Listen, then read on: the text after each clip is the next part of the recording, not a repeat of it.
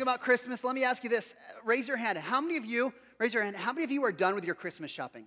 Go ahead, raise your hand. All right. How many of you hate the people that have their hands raised? Right? Let's just be real here. Um, let me ask you this. How many of you have a gift that you're really excited to give this year?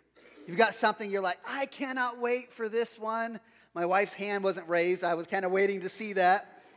Uh, how many of you went shopping this year to buy something for someone else and you ended up buying something for yourself? Yeah? There's probably a few of us in here. This row right here, there's something going on in that row. And uh, how, many of you have, how many of you have ever re-gifted a Christmas gift? In the same, in the same Christmas season. You got to be really careful doing that, right? You know, as we come to Christmas time, we start thinking about gifts. And I love thinking about gifts. I told you last week, my love language is gifts. Uh, but when we come to church, I love Christmas time because we get to start talking about God's great gift to us.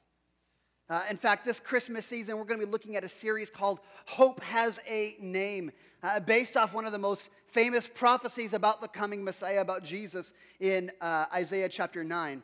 Uh, that verse chapter 9, verse 6 says, For uh, to us a child is born, to us a son is given, and the government shall be on his shoulder. And, and here's going to be what we're going to be looking at this December, these terms.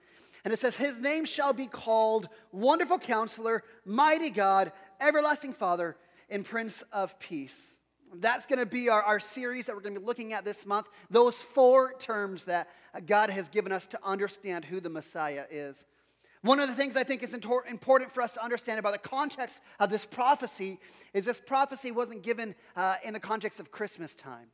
This prophecy uh, was given around uh, 730 BC, and it was spoken into a very difficult season for the life of, of Israel.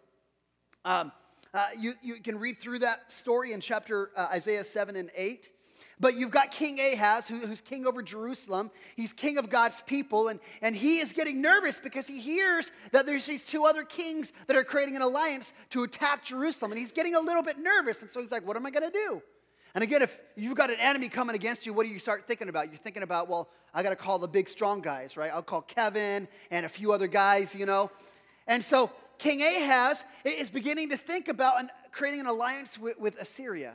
He's like, if they're going to attack me, they're, they're preparing, I'm going to create this alliance. And this is when God sends the prophet Isaiah. God sends Isaiah uh, to King Ahaz, and King, Isaiah says, Hey, dude, dude, uh, you need to trust God. God's got you. He says, God's got you. You don't have to trust Assyria. God has your back. He even says, Imagine if the prophet says to you, God's going to give you a sign to show and prove to you that God's got your back. That sounds like a pretty good deal.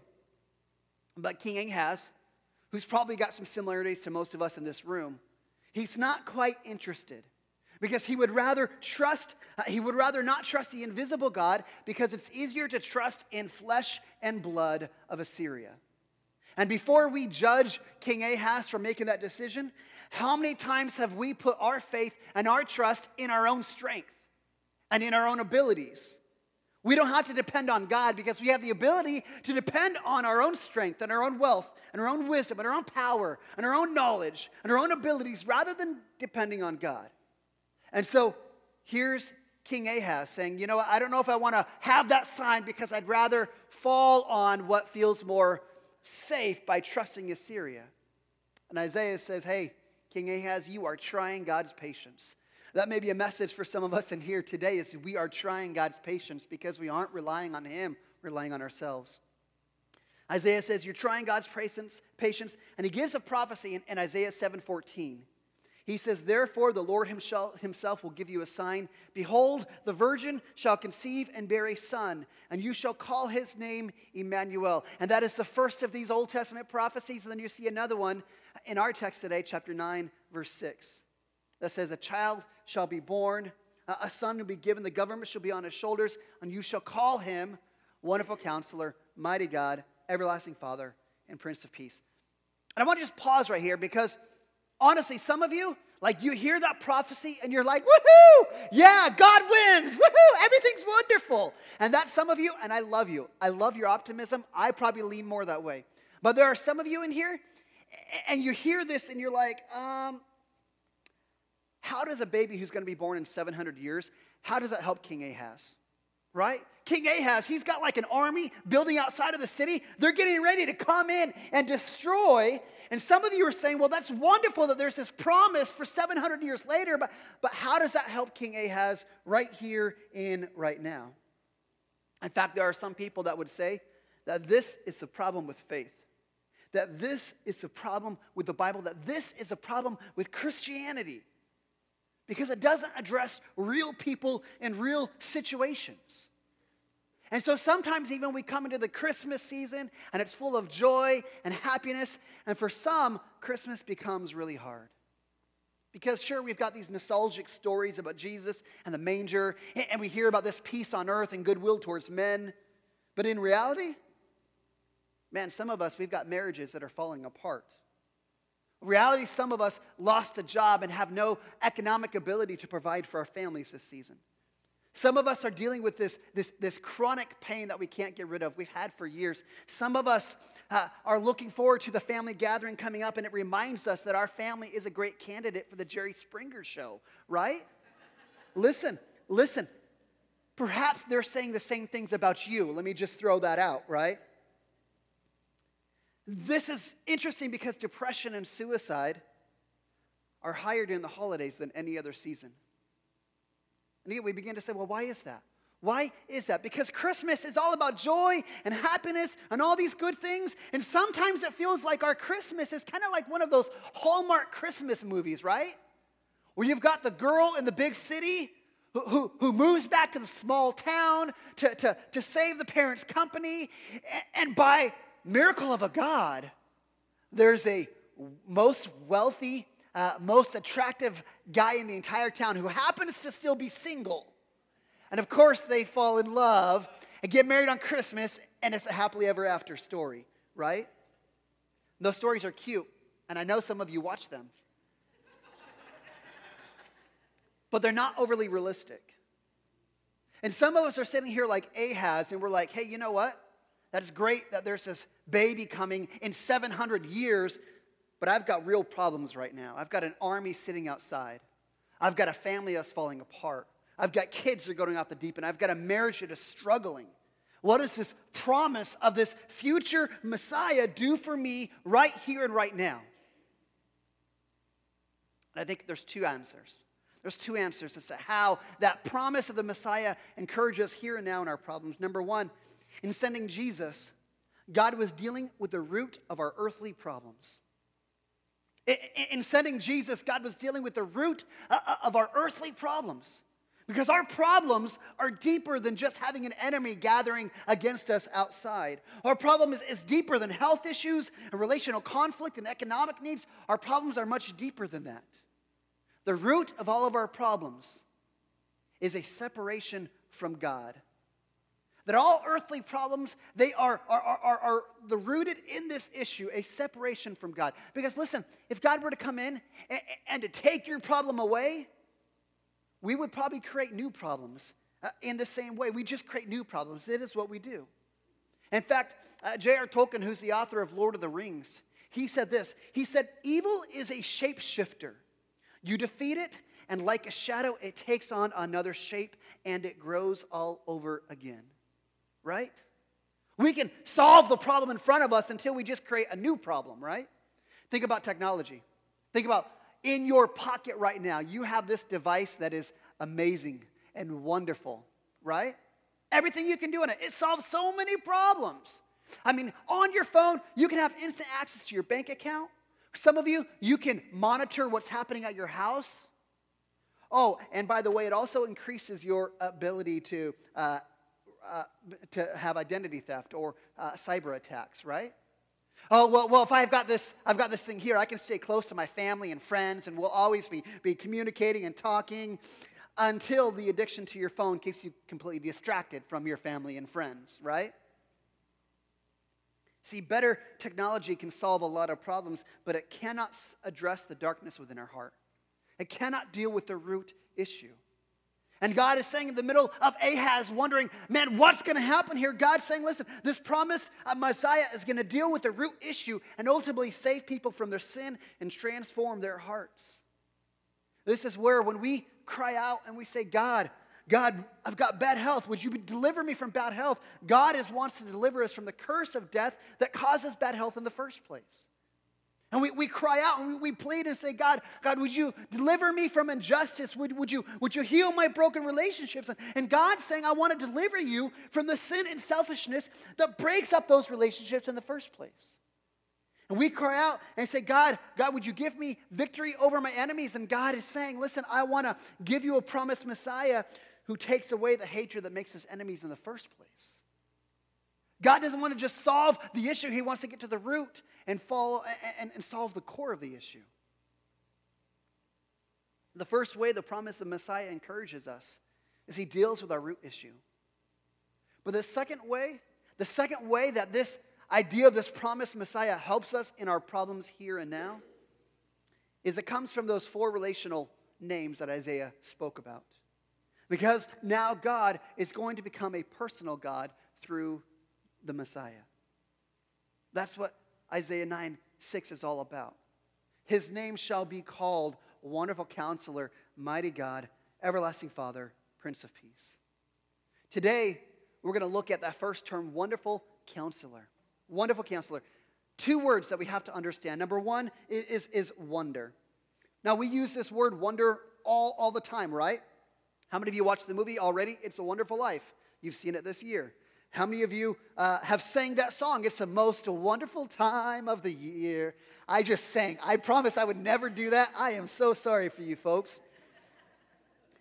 We use the word wonder and wonderful all the time, but we have to expand our understanding and definition of what that word wonder really means. Because in the Old Testament, that word wonderful is used in a different way. It doesn't refer to something just being awesome, it refers to something being supernatural something miraculous, something out of this world, something otherworldly, something that we can't grasp in our own understanding. This is where in Psalm 78. In Psalm 78 recounts uh, that and says God has performed wonders and then he recounts in Psalm 78 how God parts the Red Sea and how, how Moses led Israel across on dry land. Again, this idea is, is this wonderful counselor is out of this world. It's nothing that we can understand. It's miraculous. It's God in the flesh. That second term, counselor. What comes to your mind when we say the word counselor? God, yeah, it could be for some of us, it's us sitting on a couch and some guy in a chair with a notepad writing weird notes, and you're like, what are they writing on that? Can I see those? For some of us, we picture a friend who we can call and they're going to listen to us. But this idea, counselor, here refers to somebody who advises and instructs and guides, and we would expect that. But we wouldn't expect this uh, one who advises, instructs, and guides, but includes the idea from a position of authority. It's not just somebody who gives you advice, but somebody who comes from a position of authority, which means that the counselor is not like your friend who you call late at night to complain about all your problems, and your friend's like, oh, I'm so sorry. I hate him too. Ha ha ha. No, the wonderful counselor not only has the wisdom uh, to, to speak into the situation, but also has uh, the power to enable a transformation, to enable a change, to bring about the solution. That the counselor not only speaks into the situation and gives you advice, but also has the ability to bring about the solution in the first place. He doesn't just tell you what to do, but he has a, the power to actually fix the problem. For example, think about it like this how many times in your relationship, maybe think about your spouse, your boyfriend, girlfriend, whoever happens to be, how many times do you want to go and complain to other people about that person? Oh, well, let me tell you what my spouse, what my wife did. Oh, she did this, she did that. And we spend all this time bickering and complaining and gossiping about our spouse to somebody else instead of actually going and talking to the one person who has the ability to change the situation.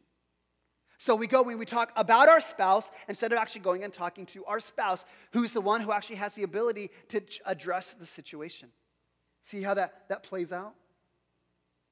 This is the wonderful counselor. That if you have struggles and problems and issues, that God is available to walk with you and not just listen and agree and comfort with you, but He actually has the ability to bring about change in your life. Begin to say, well, okay, if that's who the wonderful counselor is, like like what, uh, why, can I, why, why can he help me in my difficulty? Why can I trust him to meet me where I'm at and to walk through the difficult problems? The writer of Hebrews, chapter 4, says this, gives us the answer. He says, We do not have a high priest who is unable to sympathize with our weakness, but one who, in every respect, was tempted as we are, yet was without sin. Then, with confidence, we can draw near to the throne of grace and receive mercy and find help in our time of need. Because Jesus is not just a king who rules over us, but Jesus is a, is a brother who lived like we do, who walked through the things that you and I walk through in life.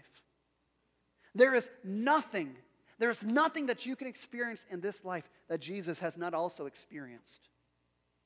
Say, well, you don't know my family. I've got a messed up family. I've got a broken family. Man, Jesus, he was born to a single teenage mom, raised by a stepdad. He was hated and rejected by his siblings. You think you know a broken family? Well, you know, what about poverty? Well, here's Jesus. He was born where? In a manger. In a manger, not even a hotel, not even, not even a hospital, in a, in a manger and he was wrapped in rags. Luke chapter 9 says that Jesus was homeless. He had nowhere place to lay his head. I think Jesus understands poverty. Well, what about rejection? You know, what about the difficult relationships and the rejection that I face? Well, here's what I see. Jesus, in his greatest time of need, where did his, where did his friends go? Oh, yeah, they all ran off. They deserted him. His closest friend, Peter, denied him three times. He suffered uh, gossip and slander and public shaming. Yeah, I think Jesus understands a little bit about rejection. Well, we get to this time, and some of us are, are struggling with death. We have someone who we loved who's no longer with us, and there's this grieving process, there's this weight we feel. Man, I think Jesus can understand that as well. There was people that Jesus loved and cared for who died, and he grieved over them. He grieved over them. Well, what about, what about like these temptations I have? I have these temptations to cheat and, and, and take the easy way out. Listen, Jesus, on the night that he was betrayed, remember what he prayed? He prayed and said, God, is there another way? If there's an easier way, God, I, will take the easier way out.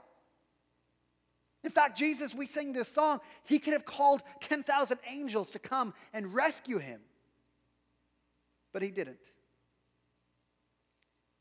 Our wonderful counselor sympathizes with us because he underst- understands what we go through. And not just understands, he has power to, to fix what's gone wrong. That is who the wonderful counselor is. And another thing I love about this is, is not just that Jesus can sympathize with us, uh, but because he sympathizes and because he is tempted like we are, which means nothing, is, nothing can surprise him. Nothing we do can surprise him. Because of that, that there's this promise that his presence will be with us in the middle of our problems. Doesn't that take on so much more comfort? That he's promised us, I will never leave you nor forsake you. Man, isn't that the greatest discovery in life? It's not just a problem to a solution, but that you have someone who's going to walk with you and you will not be alone. I mean, have you ever gone through, you ever seen someone go through a difficult situation? And if they've got people with them, man, I, I can make it through it. But the moment that person begins to feel alone, all hope is lost. Because it's a matter of, of, of we, we, we long for that presence. We long for someone to walk through the difficult things with us. This is what Jesus is for us. This is what that promise means. This is what's wonderful about the wonderful counselor is he will never leave us nor forsake us. Listen, you might have, you might have the bestest friend. You may have a spouse, a counselor you can always call on. But at some point, that person is going to disappoint you. At some point, the person is not going to be available. They're going to let you down. And this is where we need to understand about the wonderful counselor. That he sympathizes with us, he understands, and he's given us this promise I will never leave you nor forsake you. I will be with you in the middle of it all. Psalm 23, the famous psalm, says, The wonderful counselor is my shepherd. I shall not want. He leads me beside still waters, leads me to lie down beside uh, in green pastures. He restores my soul. That even though I walk through the valley of the shadow of death, I will fear no evil. Why? Because the wonderful counselor is with me. His rod and his staff, they comfort me. My cup overflows. Surely goodness and mercy will follow me all the days of my life, and I will dwell in the house of the Lord forever. That is the wonderful counselor. That is who he is. You know what else I love about this? The reality is, if we understand this about who he is, we understand that he is a wonderful counselor, this means that Jesus came for people with problems, right? I mean, think about this. Think about as you read the Bible, you read the New Testament, every miracle that Jesus ever did, it always starts with a problem. Every miracle Jesus did always starts. Jesus wasn't doing miracles like magic tricks, like, hey guys, watch this. Woohoo, look what I can do. Every miracle started with a problem. It started with, with, with, hunger or poverty or disease or brokenness or death. So here's, here's the good news. Here's the good news for us this weekend. If you've got a problem, man, you're a candidate for a miracle. Like if you've got a difficulty in life, you are a candidate for God to do a miracle. That Jesus, a wonderful counselor, he came for people like us. He came for people with problems. He didn't come for the healthy, he came for the sick. He didn't come to reward the righteous, he came to save the sinner. So, with that, I want to give you just three simple things on, and if you're going to experience the help of the wonderful counselor, three, three ways that we are to approach the wonderful counselor. Number one, when we, when we approach him, we have to be completely honest with him, right? I mean, every counselor would say, until you can be completely honest with your problems, I can't really help you. Until you are willing to be honest, you can't really get help. And we have this tendency to assume the best about ourselves, do we not? We like to, to just, well, well I, I'm better than I really am. Maybe, maybe there's this shame that we're embarrassed to acknowledge that we've got some brokenness. Uh, maybe maybe we're, we're, we're faking it to keep up with appearances. Maybe we're afraid to ask for help, but we have this tendency to hide our brokenness, to put on a facade, to put on a smile on our face. So we walk into church and everything's gone to hell during the week. We walk into church and I'm like, I'm good. Everything's good. Until we can be open and honest about our problems, we can't really ever receive help. And here's the crazy thing like, Jesus already knows it all. Like we try and hide it and not let it be come out. But Jesus already knows it all. He's waiting to see if we'll acknowledge what our actual need is. In fact, I had this friend, and I remember we had this conversation about alcohol. And, and he just had a hard time seeing it. And he would have all these things. I, I'd say, hey, you know, what do you think about this? And he's like, well, you know, uh, you don't understand what I do at work. My work is stressful. I'm working with people, I'm dealing with things. And so a drink at night, it helps me calm down. He says, you know, the Bible doesn't completely like forbid alcohol. So I mean, you know, that's another reason why I can do it. He says, you know, you know, I have these long days and I have these physical problems. And, and, so if I make it to the end of the day, I deserve something. I've lasted all day long. I, I deserve something. You know, my friends and my family, well, they all drink. And so if I'm going to hang out with them and be with them, I've got to do it as well. You know, he needed to be told, he needed to be told to stop making excuses and admit there was a problem. And that's what some of us need to learn is we need to learn to stop making excuses and admit that we've got a problem. Some of us, it's going to be alcohol. Some of us, is going to be pornography. Some of us, is going to be drugs. Some of us, we are addicted to technology. We're addicted to, to adrenaline rushes, our cell phone. We're addicted to the praise of other people and the pride that that brings. The reality is, as we're addicted to these things and as we're unwilling to be honest with where we are, we're begin to sacrifice. We sacrifice our family, our health, and our, our integrity, and whatever it is we sacrifice to, to hide the, the reality of where we are. And until we admit there's a need, we'll never experience change. Reality is nothing that you could reveal about yourself would come as a surprise to God. Nothing that you could reveal about yourself is not already covered by the blood of Christ. Nothing that you could reveal about yourself is something that God could not transform and God could not heal. Number one, we have to be honest about our need, honest with where we are. Number two, we have to want to be healed. As we approach the wonderful counsel, we actually have to want to be healed. In John chapter 5, John chapter 5, I love this story. Jesus comes upon a lame man, a guy who's been uh, paralyzed forever. And he says to the man, Do you want to be healed? And you're kind of like, Well, duh. Like, like, like, like, Jesus, why would you ask this question? What Jesus was saying is that many of us, we want the benefits of healing without going through the painful choices that accompany that healing. We want the benefits of it, but we don't want to do the hard work of getting there. We want God to clean up our messes, but we don't want to deal with the choices or the patterns that got us into the mess in the very first place. In fact, there's a, an old theologian, Augustine, and, and, and he has a story where he was wrestling with some sexual addiction, some sexual issues.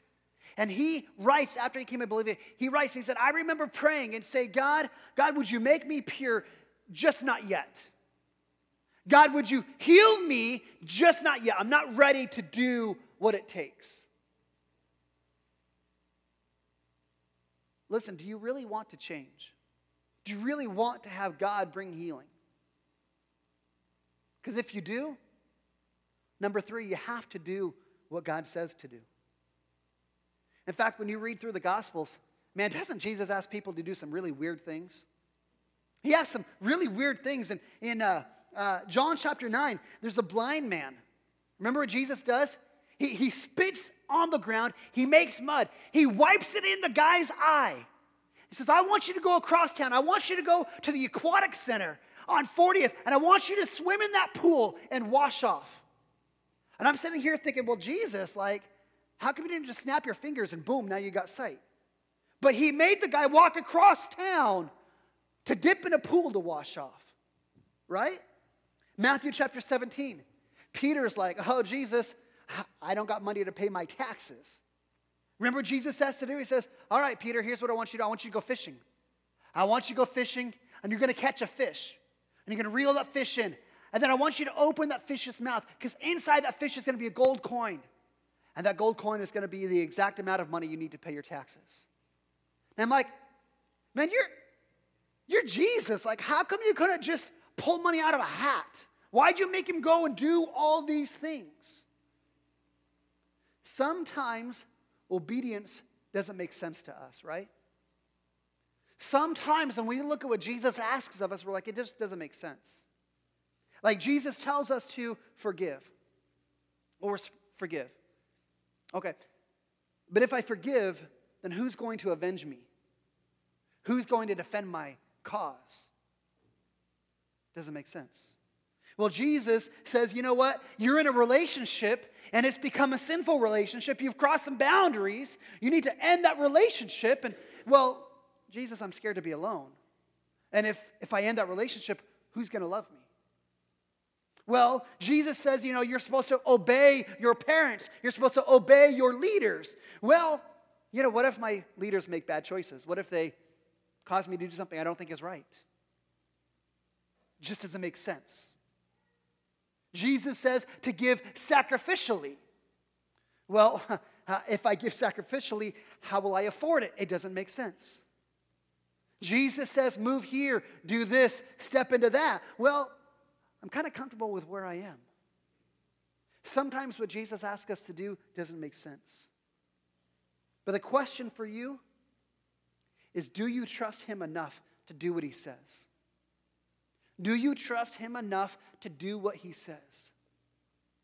Do you really trust that he is the wonderful counselor? Do you trust that he knows your situation, that he knows your life, and he knows what is best for you? Do you trust him as a wonderful counselor? Do you believe that God can handle the issues in your life? You know what? Ahaz struggled believing that. If I'm to be honest, there's times I struggle believing that. I think there's a lot of us in the room that sometimes we struggle believing that. But when the rubber hits the road, sure, we believe God can save us, but do we believe that He is a wonderful counselor? Do we believe that He knows what's best for us? And are we willing to listen? In Mark chapter 10, there's a story about the rich young ruler who's seeking the way of salvation. one of the things I love about the story is in the text, it actually says that Jesus loved him. Jesus loved him and wanted him to have eternal life. Remember, Jesus said to him? Jesus said to him, Listen, I love you. I want you to have eternal life. Here's what you need to do go and sell all that you have, leave them and follow me. But the guy wouldn't. That sounded too crazy. He was wealthy. He can't sell all that he has. Think about what that guy lost. Think about all that he missed out on because he wasn't willing to do what God said to do. What are you missing out on? Because you are unwilling to obey. Freedom, victory over sin, relationship that could be healed if you would just trust God, trust that He is good, trust that He is a wonderful counselor. The reality is, there's people in here, man, we're interested in Jesus, we're interested in what He offers. But we've got convictions, we've got attitudes, we've got actions, we've got areas of life that no matter what He says, we've put a box around and said, I'm not surrendering this. You can have everything else, but you are not going to touch this area of my life. Listen, you will never experience the help of the wonderful counselor until you are willing to surrender. You will never experience the help of the wonderful counselor until you open yourself up to say, God, I'll do it. I want what you offer more than I want this little square of my life. Because the only deal that Jesus makes, the only deal that Jesus makes is he says, listen, he says, listen, I will give you all of myself. I will give you all of heaven. I will give you all of eternity. I will give you all of God in exchange for the surrender of all of you. Not a part of it, not some of it, but the surrender of all of you. Listen, the wonderful counselor. Three things we need to wrestle with, three things you need to ask yourself this morning. Number one, have you been completely honest with him? Your struggle, your need, your no, your problem? Have you been completely honest with Him? God, here's what I've got. Here's what I'm struggling with. Number two, do you really want to be healed? Do you really want God's healing? Do you really want to go through the process of God bringing about change? And number three, are you ready to do whatever He says to do? Are you ready to say, God, whatever it is, I'm, I'm going to obey.